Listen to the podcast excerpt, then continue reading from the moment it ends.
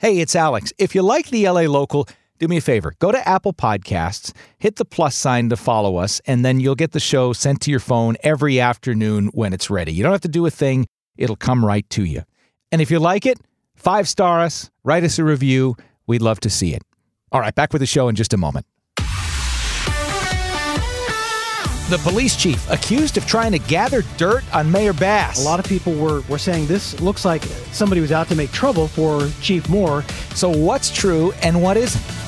It's December 20th. This is the LA Local, sponsored by the LA Car Guy family of dealerships. I'm Alex Silverman. Coming up today, could two Hollywood giants become one? This is one of the stupidest ideas I've ever heard. like two drunks leaning against each other.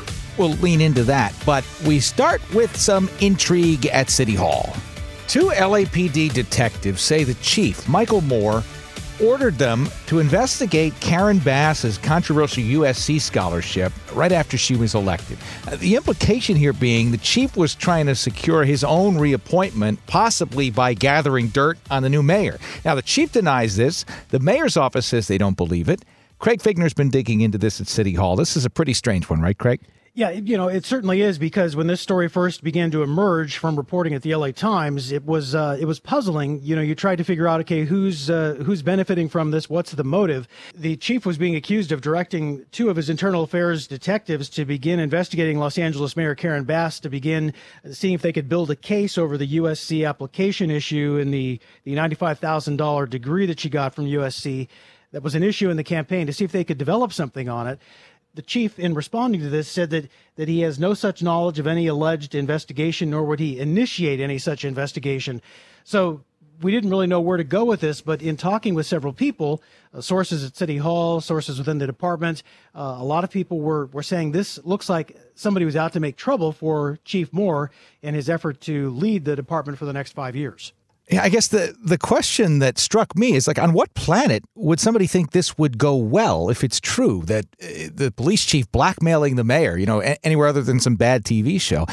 And if it isn't true, what motivation would these detectives have for making this story up? Right. We don't know the motivation. And, you know, the other thing that's also puzzling, just at surface level, the internal affairs detectives this is not their purview. This is not their jurisdiction. They don't develop cases uh, or do investigations uh, on people who are outside of the department. They're there to investigate internal issues within LAPD so just at the get-go this this already hit some roadblocks for me as a reporter having covered a lot of police issues over the years.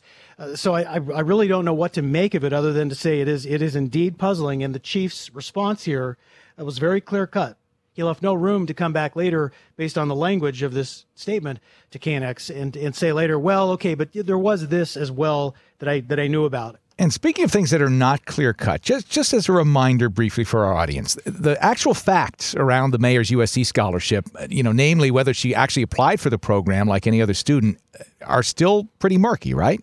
Well, the mayor said that she would clear it up in the KNX mayoral debate. She said that she had her application to get into the USC School of Social Work program, but the the paperwork that she provided to KNX was unsigned, undated, and so it didn't clear up the issue of okay, you, you did get the ninety-five thousand dollar degree uh, for free, but did you get special treatment because you were a member of Congress? Did you have to apply like any other student? And she she did pledge to clear that up, but then what she provided us didn't there are still a number of unanswered questions. Craig Fiegener at City Hall, where uh, I'm sure this has been the talk of the place today. A lot of people, uh, yeah, a lot of people saw this this morning and uh, it, it got their attention. There's some big talk today about two of Hollywood's giants coming together. Axios is reporting the CEOs of Warner Brothers Discovery and Paramount Global have had discussions about the two companies merging. Charles Feldman talked about that possibility with veteran TV and film producer Jonathan Taplin. He also used to be VP of Media Mergers and Acquisitions at Merrill Lynch, and let's just say he had some thoughts. This is one of the stupidest ideas I've ever heard. it's like two drunks leaning against each other. Both these companies are overburdened with debt. Collectively, they own probably about 50 or 60 linear cable networks uh, that are all going to disappear in the next few years. Uh, I mean, is anyone actually watching Teen Nick or MTVU? And the last thing Warner Brothers needs is to take on more of these essentially dead networks where nobody's actually watching. But of the two, but, but of the two, let's say this goes through. Who benefits the most, if anyone benefits? Warner Brothers or Paramount? Well, Shari Redstone definitely wants to get out. She wants liquidity. You know, it'll be benefit her, and it'll benefit. It'll save one of Warren Buffett's stupidest investments ever, hmm.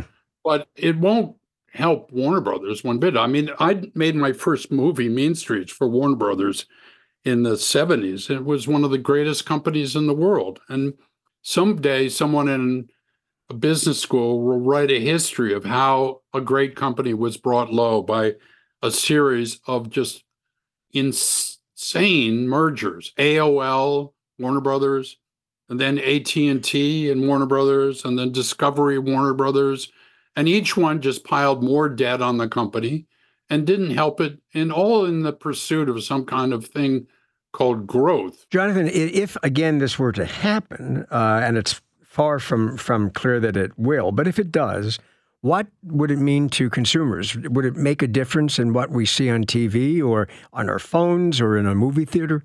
No, a lot of people would get fired in Hollywood. There would be one less major studio to bid on new projects in the movie business, you know, and it wouldn't change anything. I mean, it, do you think there's not enough content on Max? Hmm. really, give me a break.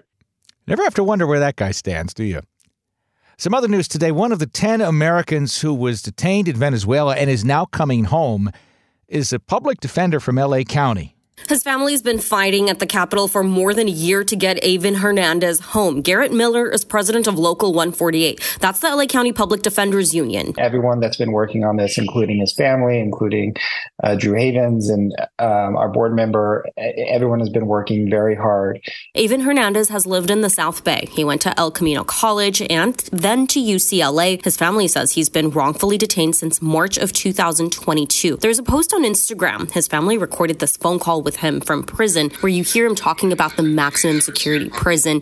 And the uncertainty, the isolation. He's saying people are having daily mental health breakdowns, says it's difficult being here and the place is meant to break you down psychologically and spiritually. That's Natalie Tavidian. Not clear exactly what the next steps are, but uh, Hernandez will be reuniting with his family sometime soon. And finally, looks like sports betting companies will try again next year to make headway in California to make it legal here. An attorney who works in that industry says it'll be key to get the full support of local tribes, pointing to Connecticut and New Jersey's success with sports betting, which came from agreements with the tribal casinos. Possibly a revenue split between companies and the tribes could get a deal done. Two competing California measures that were backed by the sports gambling companies uh, did not pass last year. Almost a half a billion dollars went into funding those campaigns. And that's the LA Local for this December 20th. Stay connected, 97.1 FM in LA. Ask your smart speaker to play KNX. Get the Audacy app, search KNX. If you want to get the show on your phone every day, go to Apple Podcasts, hit the follow button. Give us a five star review there if you like the show too. We'd love that. We're sponsored by the LA Car Guy family of dealerships. Search their inventory, all 14 dealerships, at lacarguy.com. Thanks for listening. Back tomorrow. I'm Alex Silverman. See ya.